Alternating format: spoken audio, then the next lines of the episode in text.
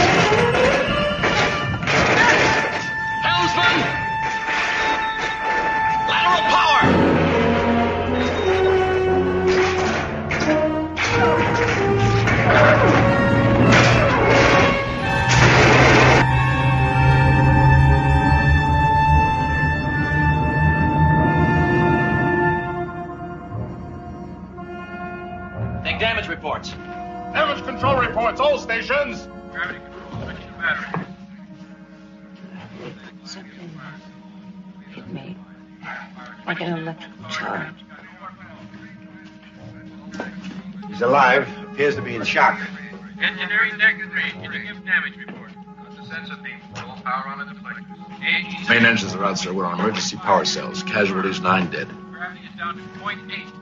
All decks, this is bridge engineering. Go to emergency condition three. Gary. Gary, you all right? I'm a little weak for some reason, Jim, but I feel all right now. Ladies and gentlemen, how often does a TV series get a second chance and given the opportunity to do a second pilot? Well, we know not very often. However, Star Trek, the original series, is one of those shows, and our guest today is one of the people who helped make it happen. Not only has our guest made his mark on Star Trek playing Lieutenant Commander Gary Mitchell, but also Dr. Frank Poole in the groundbreaking epic 2001 A Space Odyssey. He's also performed many great TV shows we know and love, like Night Gallery, Mission Impossible, The Six Million Dollar Man, Bionic Woman, Starsky and Hutch, Charlie's Angels, The Fall Guy, MacGyver, Dark Skies. His IMDb page is a very impressive list of popular TV shows from the 70s, 80s, and 90s. So it gives me great pleasure to, to introduce uh, Mr. Gary Lockwood. Mr. Lockwood, welcome and thank you for taking time to talk with us on the Sci-Fi Diner podcast. Well, in listening to that introduction, I feel maybe I had to talk to you. Okay. You know, I mean, I feel pretty famous now. I, I think you're famous.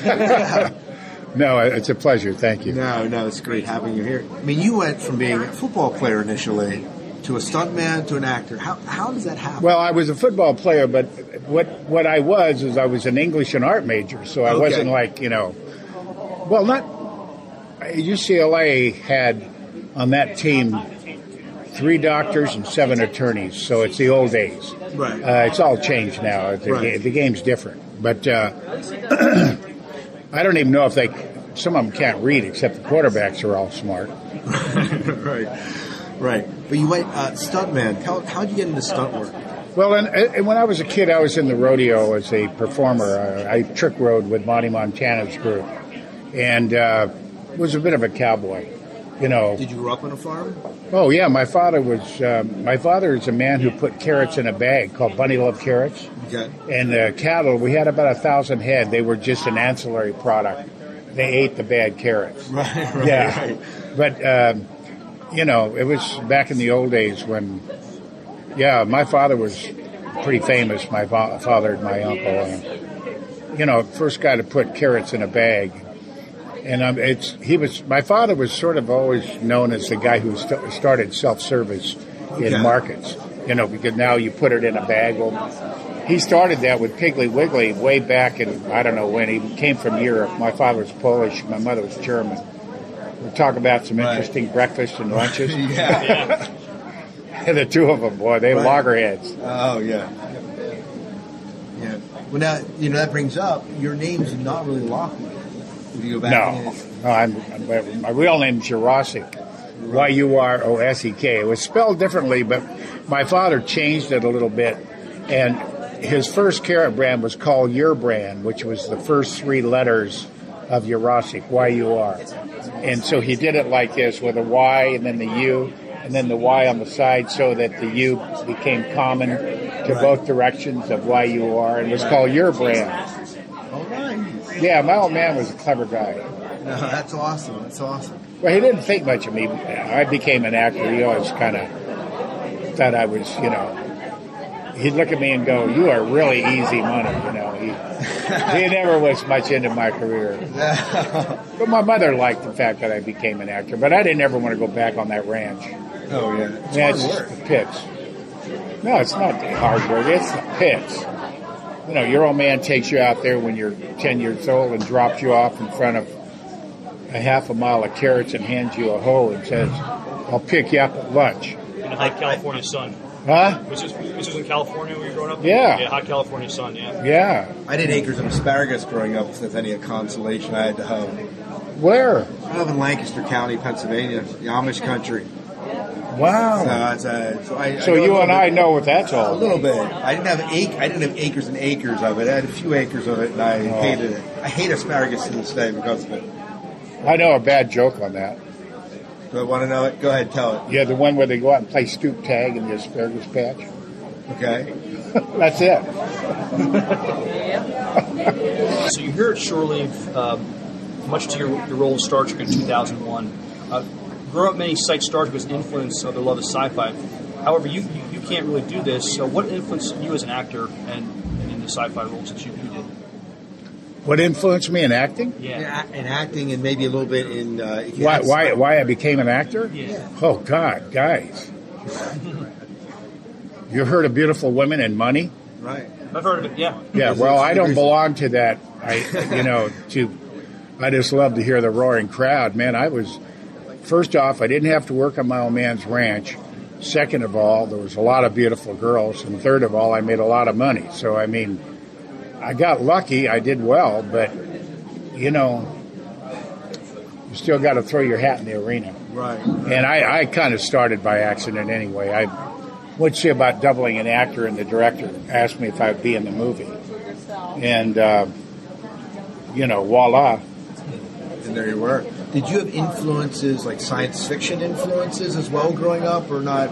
Well, you know, a little bit I did, only because, um, I mean, I know if you're trying to see if there's a tie in Right. between this and what I ended up kind of doing a lot of. But um, Actually, I did read some sci-fi, but I have a really good friend named Dick Smith, who was my pal. I was a quarterback, and I used to throw to Dick Smith. He was my tight end. And Dick Smith was the big sci-fi guy, and every once in a while there was something really good, and he'd hand it to me. But sci-fi, I, I was more like into, you know, English literature, you know. Okay. But but there was some sci-fi that I read, like Arthur Clarke. I read, you know, and uh, I think I read William Gibson. Okay. Yeah, Oh yeah. but uh, I it wasn't specifically where I was, but when when sci-fi is good, it's great. You know, what do you like in English literature? Oh, that's that's tough. That's a tough. I'm an English major. I'm an English teacher. Give me five. I'm an English teacher in high school in Lancaster. Are you really? Yep. Oh, that's a Uh, great way to make a living. Well, it's a, it's a, it's a If the kids are a pain in the ass, or sometimes, but I, you know what? I really enjoy my job overall. Yeah, I mean that's the greatest. I do. That's Yeah. why. That's why I asked if you had a specific genre or era of English literature that you appreciated more than others. Well, you know, I can't say I do. I know that I know that the whole technique of writing has changed. You know, I originally wanted to be a novelist, Okay. and so you're going to laugh, but I'm now writing my first one. After all these years, good. I am an old man, and I'm, you know, in fact, my my notebook is, There you go. You know, if there's a lull, I'll just take some notes. Yeah. I finally decided to do it. My wife talked me into it. So, who knows? We have a story to tell. Well, I'm not going to tell my story. I've already done that. I mean, this book here that I dictated is about a lot of my career, but no, it's a, just a story I have. You know, it's it's not like it's burning to come out of me, but I like the whole. I mean, you wouldn't know this about me, but I'm a Japanese woodworker. I'm a. I've designed things. I'm an architect. I've designed some houses the, around the country, and you know, I'm one of those throwback guys, you know. So um, anyway, what the hell was my point? Uh, you had asked me something about the English major. Right. Yeah. Well, uh, your favorite genre or era of English Oh, literature. okay. That's the reason it's hard to answer is that because the different writers have different styles, you know. In the in the old styles, automatically everybody says, "Oh, it's great. It was better." I don't know. The new writers are awfully good, some of them, and because of the whole direct, uh, not direct TV, the the whole sort of uh, music video world, that old MTV kind of thing. Like I'm reading a book right now. Well, I'm reading a couple of them right now, and um, I don't remember the name of this. It's the last saga on the Lonesome Dove by McMurtry, Okay. Larry McMurtry. Okay. Do you know that one? It is, it's a, it's a, It's uh, Woodrow Call and and It's like a west. It's a western. Augustus McCrae, and and I think in the story they come on Lonesome Dove, Okay. and it's just a little pueblo like with four buildings. Right. And later on in the old in the other books, it was a bigger, right? So. Dove was a town. Yeah. Yeah. Yeah, it's been a while since I read, but those were great books. You know, I mean, those, those were nice books. And uh, did he write the last picture show? I don't know. Do I don't know? remember. I don't know. You're asking him. Is he a major as well? No, no, he's not. But if he, but if he knows any minuscule fact about something, I go to him because he has a great memory for Oh, that. here's your go-to guy. he is. I'm a fountain of useless information. That's what he tells No, me. no, no, dude. Don't ever look at life that way. You never can know enough. right. I'm a bit of a poker player. I was a poker player as a kid. You know, you never can know too much. That's true. Right, That's true. So, I'm going to just answer his oh, ahead. question. Sorry. Okay. Uh, what what I what I keep not being able to specifically tell you is that the, the writing styles have changed according to the rapidity and the activity of, of, of the current society. Right. So the writers are now doing shorter chapters. You know, I mean, I've been reading a few books the last few years, and I've noticed that. Right. And so, in my book that I'm attempting to write, I'm, I'm kind of taking heed of that. Think you. But I've read so many great books in my life, but it's pretty difficult from Saul Bellow to, you know, I mean, I even signed with some of my autographs. It was the best of times, you know. Right. Right. You know what I mean? Uh, if you're a reader, you're a lucky person. So you're lucky to make a living in that. You you're too young yet to probably really appreciate. it. But at this age, what the hell is there other than books? You know, there's a good movie once in a while, but not too often. But you know, a lot of great books. It's a Star Trek related question. Um, when you first started Star Trek, was this your first work in uh, sci-fi? Or have you done anything else before? Any sci-fi related before Star Trek?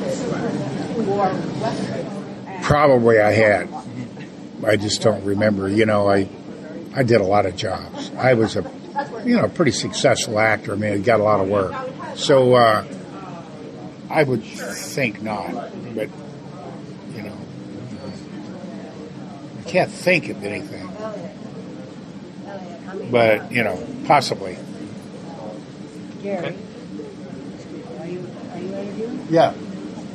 Get out of here. Come back when there's time.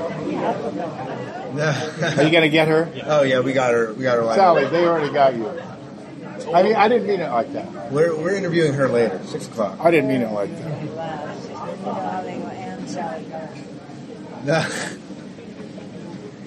I don't know, Sal. You had a pretty good run. Now, being that this was the second pilot that was filmed for Star Trek, was there a feeling among the cast that, that they hit on the show that it was going to take off? No. Really? No, Roddenberry called me up and said, you know, uh, I made this pilot and um, it didn't sell. And, and, you know, basically they kind of said, you know, to get me and let me be the guest star. He paid me handsomely. What was handsomely back then? Well, I can't go into that. Okay, I thought it. You can work on it. All right. Uh, he took care of me. right. And so I did the pilot. But the thing is, I didn't even read the damn script. I just showed up, and next thing I know, they put these contact lenses on me, and it was hell. So it was the worst job I ever had in terms of, uh, you know what I'm saying? The worst job I ever had. Because of the contact lens. Oh yeah, I mean at the end I couldn't. Like Sally, see, she doesn't in the story become inflicted until a little bit later, so she didn't wear them as many days. I wore them like maybe after six days, seven days we shot. I must have worn them four or five. And at the end, oh man, I couldn't keep them in very long. See, also they had different film speeds, so they'd put a lot more light on you, so it heat up. Oh God, it was terrible. And then I've just made an absolute fortune signing autographs on it. Right. Well, not a fortune, but I mean, you know, all kinds of extra money. It's remodel a bunch of my houses. right. So so it's helped in that way, right? yeah. Star Trek is about telling stories and addressing social moral issues. I rewatched Where No Man Has Gone before, not too long ago, and it was still spoken to about the message. I believe it was telling me that even good people can be corrupted by having great power. Uh, would that be kind of a correct way to read that read that episode? I mean, Well, eh, yeah, I mean, you have to remember that in drama, it's, he'll tell you it's conflict. You know, I was hired to, you know, be off by Shatner. You know, I mean, I, I was the guy that was running out of control, and and you know, the, the it's the formula of TV. You have an hour to do it. You know, and uh, I'm not a big TV watcher, and for that reason. Because when I'm watching a story, everybody goes, "Oh, this is really a good show," or "That's a really great show." The problem with these shows, it's like if it starts at eight o'clock, at ten of nine, wh- whoever walks through the door is going to be guilty, and we're going to go to their house and find them, or they're going to, you know, I mean, I I don't want the television. It's fine and everything for people who come home and want to turn something on. I like to watch sports and movies on. I belong to the DirecTV. I get the football package, you know, for th- up to 360 bucks. I just Right. got it for the new. But, you know, I mean, I live here and in Canada, and up there I'm watching every damn game on Sunday. And my wife doesn't, no one bothers me on Sunday, you know. Just the hell with the world. Right, Because. I love pro football. So the formula of TV bothers you sometimes. Yeah, it does. I'm being very candid with you. I mean, I'm not trying to be a smart ass. No, no, but it is. It is. it, it, right. it, it has to be that way. I mean, what, I think what I'm trying to say is that there's no way around it. I mean, t- TV is designed to sell views. You know, I mean, it has. It, it's not free. right. I mean, you can turn it on, but and I, I'll tell you what somebody taught me once when I first wondered about television, the ratings, and all that, and then and they later made that movie Network. Paddy Chayefsky uh, did a night, wonderful job of writing Network. There is an interesting concept because it's all about ratings. If you don't get the ratings, you're out of there. And and, and people will say, "Boy, I remember a show with George C. Scott, East Side, West Side. What a great show! Why'd that go off the air? Didn't get the ratings."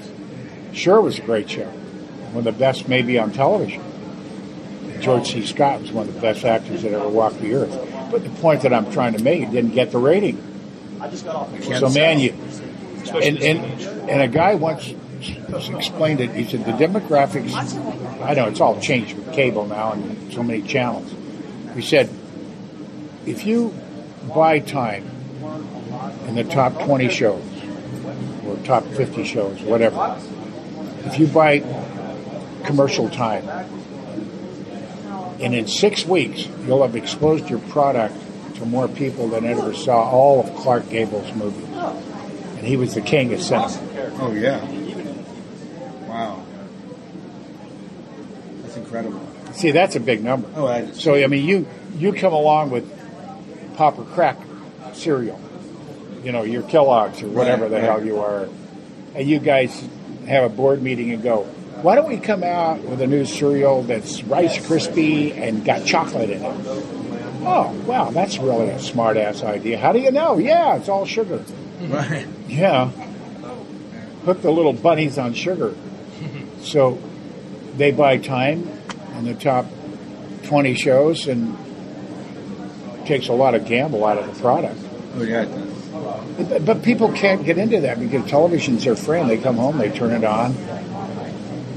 It's like a roommate. You know what I'm saying? Oh yeah. So, nothing new. If you don't believe me, watch a network. Oh yeah. Well, and it sa- it does. It has to sell product. If It does. If it doesn't sell product, they're not going to invest in the show. That's right, man. In this day and age, it seems a show, if it doesn't, you know, first few episodes doesn't get an audience, See, in our day, they bought 13. So you had a chance. I did the lieutenant. I only lasted one year. I was opposite Jackie Gleason. Actually, at the end, we were making inroads on him. We started to develop an audience. But we had a pretty good show, and Roddenberry, who produced Star Trek, wrote it. And the Marine Corps, they, they knew they were going to Vietnam. And so a lot of, politically, I think, I got off a little bit too because of that. But uh, right after that, Kubrick called, so I, I could have cared less. Right. That was, you know, the best. I mean, not the best job I ever had, but the most interesting job I ever had was. And I loved Stanley Kubrick. He was brilliant, so it was a lot of fun. You know, you know what I'm saying? Oh yeah. a lot of brilliant people. And the two Californians were Doug Trumbull and myself. What was funny is we lived a mile apart on a mountain in Malibu. Okay. Lots of space. You know, All right. I said, "Hey man, you're from California because California they're different than other people. Not that they're cool or uncool, but they're a little bit cooler." And it, I walked by and I nodded to a couple guys, and one guy looked up and went, "You know, like to have." It's not the New York nod. It's Right. not It's a different nod. it's a different nod. It's like much more subtle, you know. Yeah, it's a California thing. How's the surf? It's pretty cool.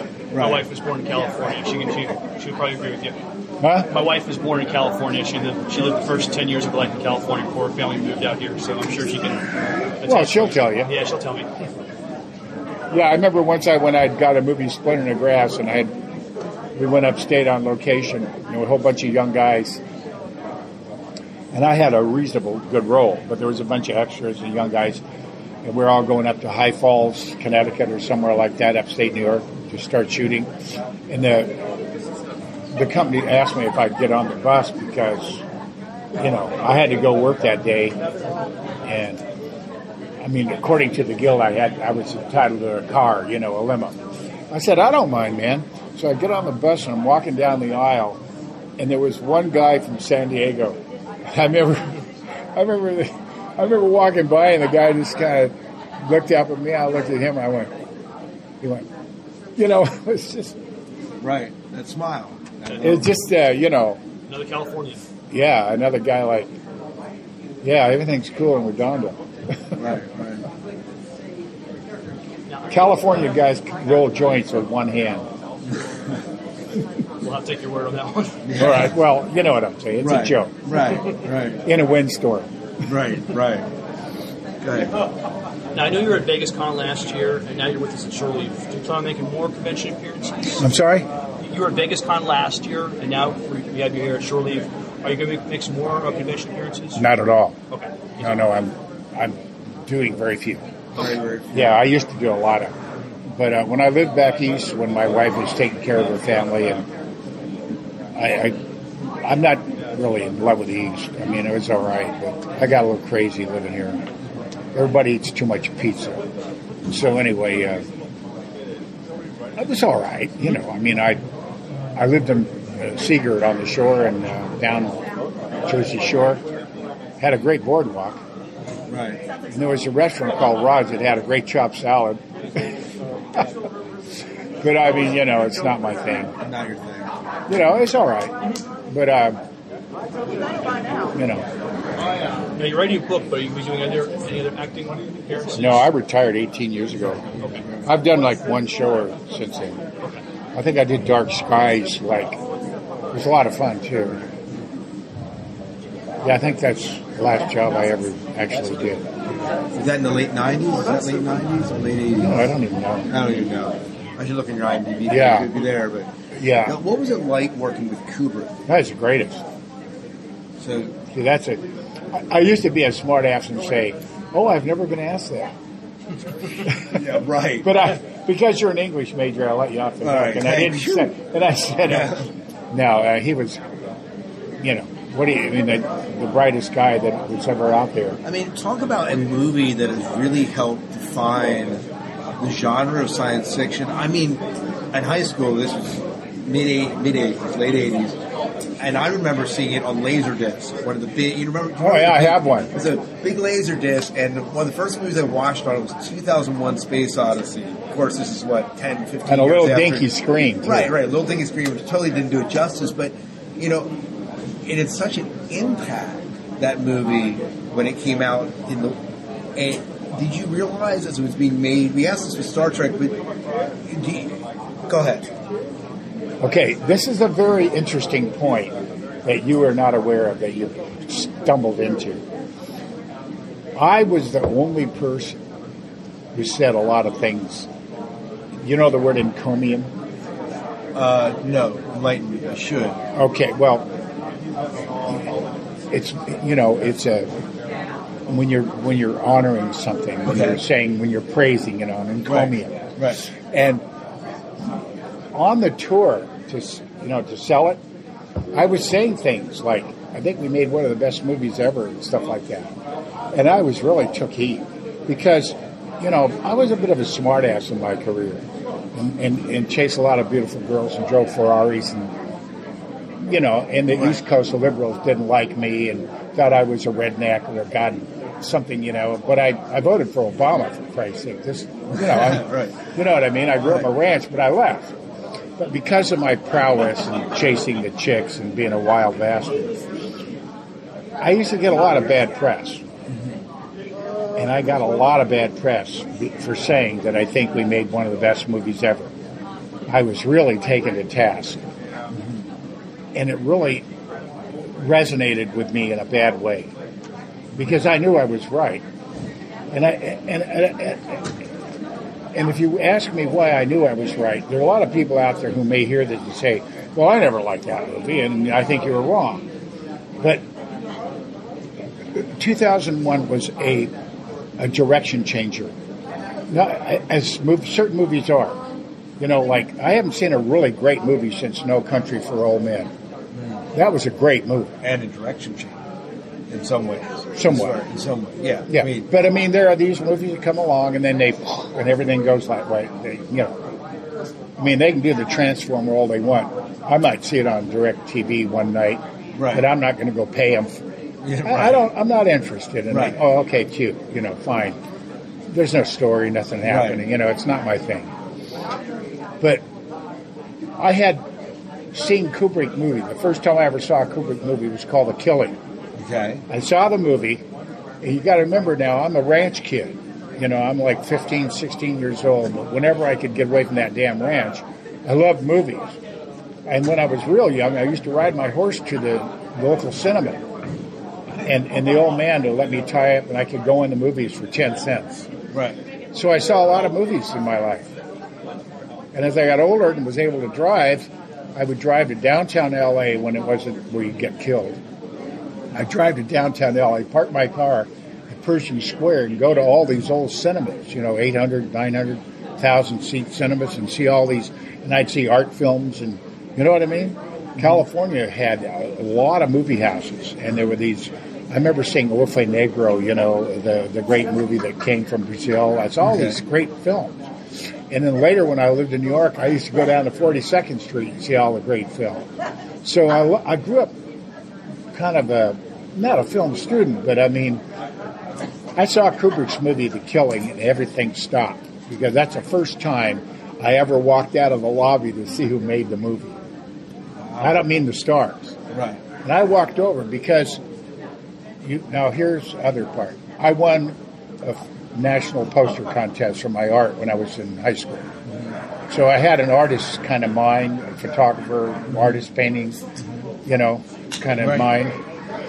I've also designed homes, you know, so you, you know, kind of tells you who I am. Right. I didn't know why the killing was so good because I wasn't smart enough. I didn't grow up in New York walking around talking movies every day.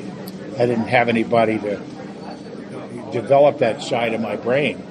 But I remember being that young and looking at the lobby going, man, this is interesting. So I looked down to Stanley Kubrick. Was it taking too long? Am I cool? No, you're fine. Oh, okay. So I look at it because this played a big deal in my life. And so I look at it and I go, Stanley Kubrick. Wow.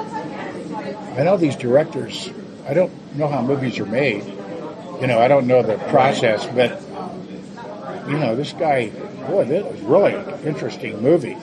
The way it looked and everything about it, the dialogue, you know, really appealed to me. So cut print. I'm at UCLA and I'm playing football. And they have out there in September what they call the devil winds. The Indians call them devil winds. They're called Santanas. And the desert heats up. And even though I lived in Malibu on the beach, I was one of those. I drove a Porsche. Okay. Talk about a different guy. And I, I rent a beach house and I'm on my, in my Porsche and I was a money lender in school and football tickets I sold. I was, you know, a, one of those guys. I had cash. I wake up this morning and it's like 105 in Malibu, and that's never 105 in Malibu. I go, oh man! And it's September, double session football practice. Okay. And I wake up and I go, and I I'm, I take the paper, the LA Times.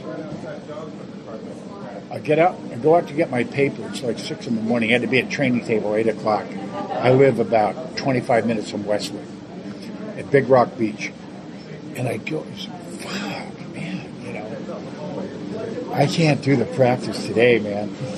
And that was the kind of guy I didn't, I didn't give a shit if I got kicked off. Right. I just didn't care. I love the game. It brought me a lot of chicks and things, but I mean, I didn't. You know what I'm saying? Right. I didn't want to play pro ball. Or, you know, I, I was always getting hurt. Screw it. And there was no money in it in those days. So I, I got up and they're like, whoa, Jesus. So I drive into town, and everybody was kind of used to me being the hustler, you know. Mm-hmm. So I get my tray of food, and, and I call them the Nazis, and all the coaches are like about seven, eight of them are lined up. They're all eating their morning breakfast. It's two a day sessions. And I get my tray and I turn around. A couple of my buddies still laugh about it. A couple of them that I still see. And I, he said, they said, we, we saw it. And I did it on the cuff. I just turned around and said, Coach, I can't come to practice today. And you got to remember the time. Nine, 18 Nazi eyes pour a hole through me. Right. What? you know, what you talking about, goddamn? And I said, Coach, I can't come to practice today. I got a ticket this summer in uh, in in San Luis Obispo. I got to be in court in there by about 11:30 today. If you had any brain, you'd know that you had to go to court at nine, right? Right. Nobody said shit. So I go sit down, and my buddies are, they're all, you know, they're with me. Nobody said a word. And I sit down, my buddies go,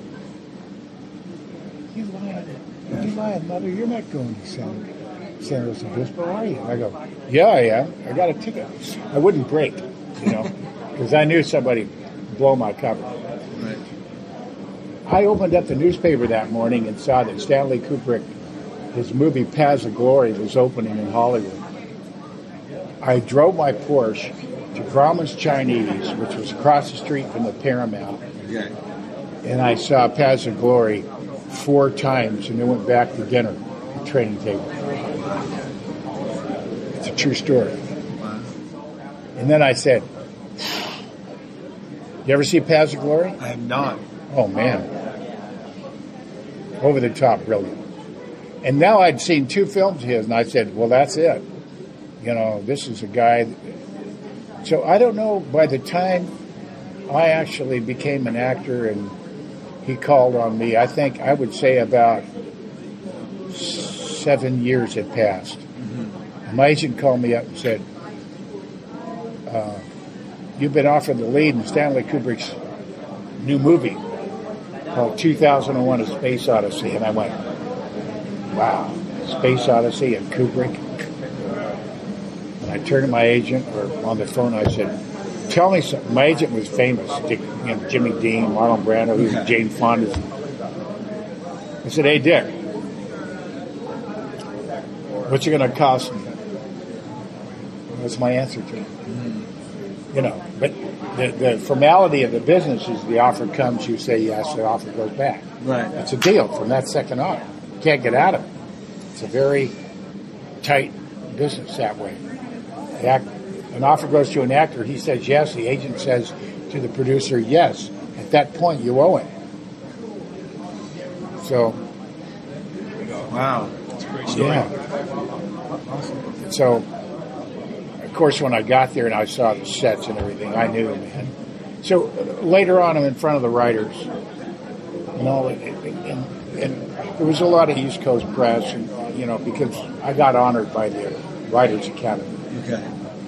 And I said something about it right there. And I said, man, you guys from the East Coast, you know, you think you're the Big Apple, and you know everything going on on the planet, you're the center of the universe. You didn't know anything because every critic in New York hated our movie. You know what I'm saying? Right. Well, yeah. And there isn't a movie, very few movies have that kind of legs. Citizen Kane, 2001. You have to have been in it to understand the Im- impact of it. Oh yeah. I'll be right with you. You have to have been in it to understand the impact of it because I've lectured on it all over the world. Uh, it's not so much I saw with pictures, it's just the type of person that comes to you to talk about it. You know, I told you about the guys who bought all the pictures and software business. You know, I told you about that, right? It's a you know, a lot of a lot of people with a good brain really love the movie. Guys come to you and they say, "You know, I was in med school. I dropped out and went into technology." And you, people say things like that to me. You know, so it had a big impact with a certain type of person. Sure. Not so much females, but mostly males. So. This is their career, different career. Uh, different Well, it, paths, it, yeah. it was a change for them. You know, they went, they took their lives in a new direction after they had seen it. You know, So it's, it was just a little brief moment of glory where I could get back at those people who hated it. One one critic wrote that Gary Lockwood came into Chicago wearing a three piece suit looking like a Southern California accountant. You know, I had all kinds of shitty things said to me because of who I was as a person. Right. But eat your heart out. Right. That's right. Eat your heart out, man. I did it. You didn't. So it's like a young dude comes up and goes, "Hey, man, 74 is not old. It's just a number." I say, "Yeah, you can say it because you got the good number. I got the bad number." yeah. Yeah, life is getting old sucks because life was so much fun as a kid. I surfed, traveled the whole world, had a great time. But I, I, the best part of my life, other than the birth of my kid, was working for Cooper. He was brilliant, and you know, it was, uh, I came up with lip reading. I don't know if you knew that. No. Did you see the movie, right? Yeah, yeah. Numerous times. Yeah, well, that's there was a day one day when uh, as long as you're that interested in it, I'll tell you. Want to hear it? Sure. You know, when I did that show with the astronauts, I came home with a lot of hundred dollar bills because the some of the astronauts like get three, four hundred dollars. Like Aldrin gets four hundred dollars a signature. Wow. Well, believe me, second guy to step on the moon. You should, get, you should command a good price tag. Yeah, mm-hmm. it's It's nice to be around there, right? Because you got a lot of good crowd coming through too, right? Or not? Oh, I made a lot of money, but I mean, you know, when you, you know, I made quite a few thousands of dollars. But I mean, he, we were there four days. You'd look over and he would just have a line, four hundred a pop. I don't actually get along with him. Aldrin and I don't like each other, and he shows up in my life when they honored it, me at the Writers Guild. Okay. He was there. what happened was Aldrin, some guy wanted us to meet one day, just because, you know, me playing an astronaut. So this guy sets up a lunch in Brentwood, California, and I said, well, what, what, what am I going to do with this guy? I've met a lot of famous people. I don't particularly want to go, you know. What's, he goes, so I go, and the guy doesn't like me, or he doesn't, he's a nasty guy, and he doesn't like the fact that he's there. He did it because, you know. So I sit down with him, and he's not very pleasant. And you get the vibe, you know, you get the like, and I'm a poker player, and, you know, reading people is my game. And I just go, so, how are you? I'm fine. So the guy that gets us together goes to the bathroom. And I turned to Aldrin and I went, hey man, I can tell with your body language you're not real happy about meeting a little lowly actor. And I'm not real nuts about meeting you. You're kind of a surly guy. So how about this? I'll get up and split, and you get up and split, and we'll forget about it.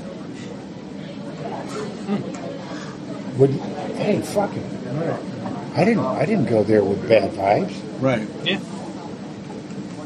You know, but that's his problem. It's not. You know. I, so he he fucked off, and I fucked off, and I probably hooked up with him like four or five times since. Oh wow. It's funny. It is. You keep running into. Well, no, it's situation. Right. Like down in Tucson.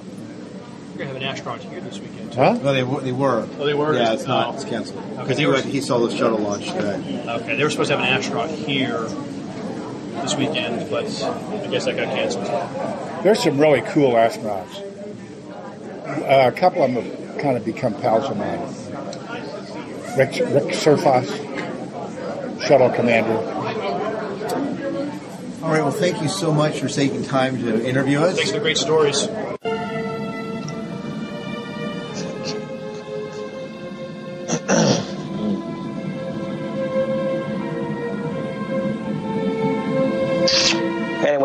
Takes pawn. Okay? Bishop takes knight's pawn. A lovely move. Uh, rook to king one. I'm sorry, Frank. I think you missed it. Queen to bishop 3. Bishop takes queen. Knight takes bishop. Mate. Uh,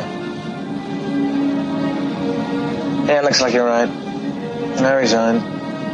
Thank you for a very enjoyable game. Yeah.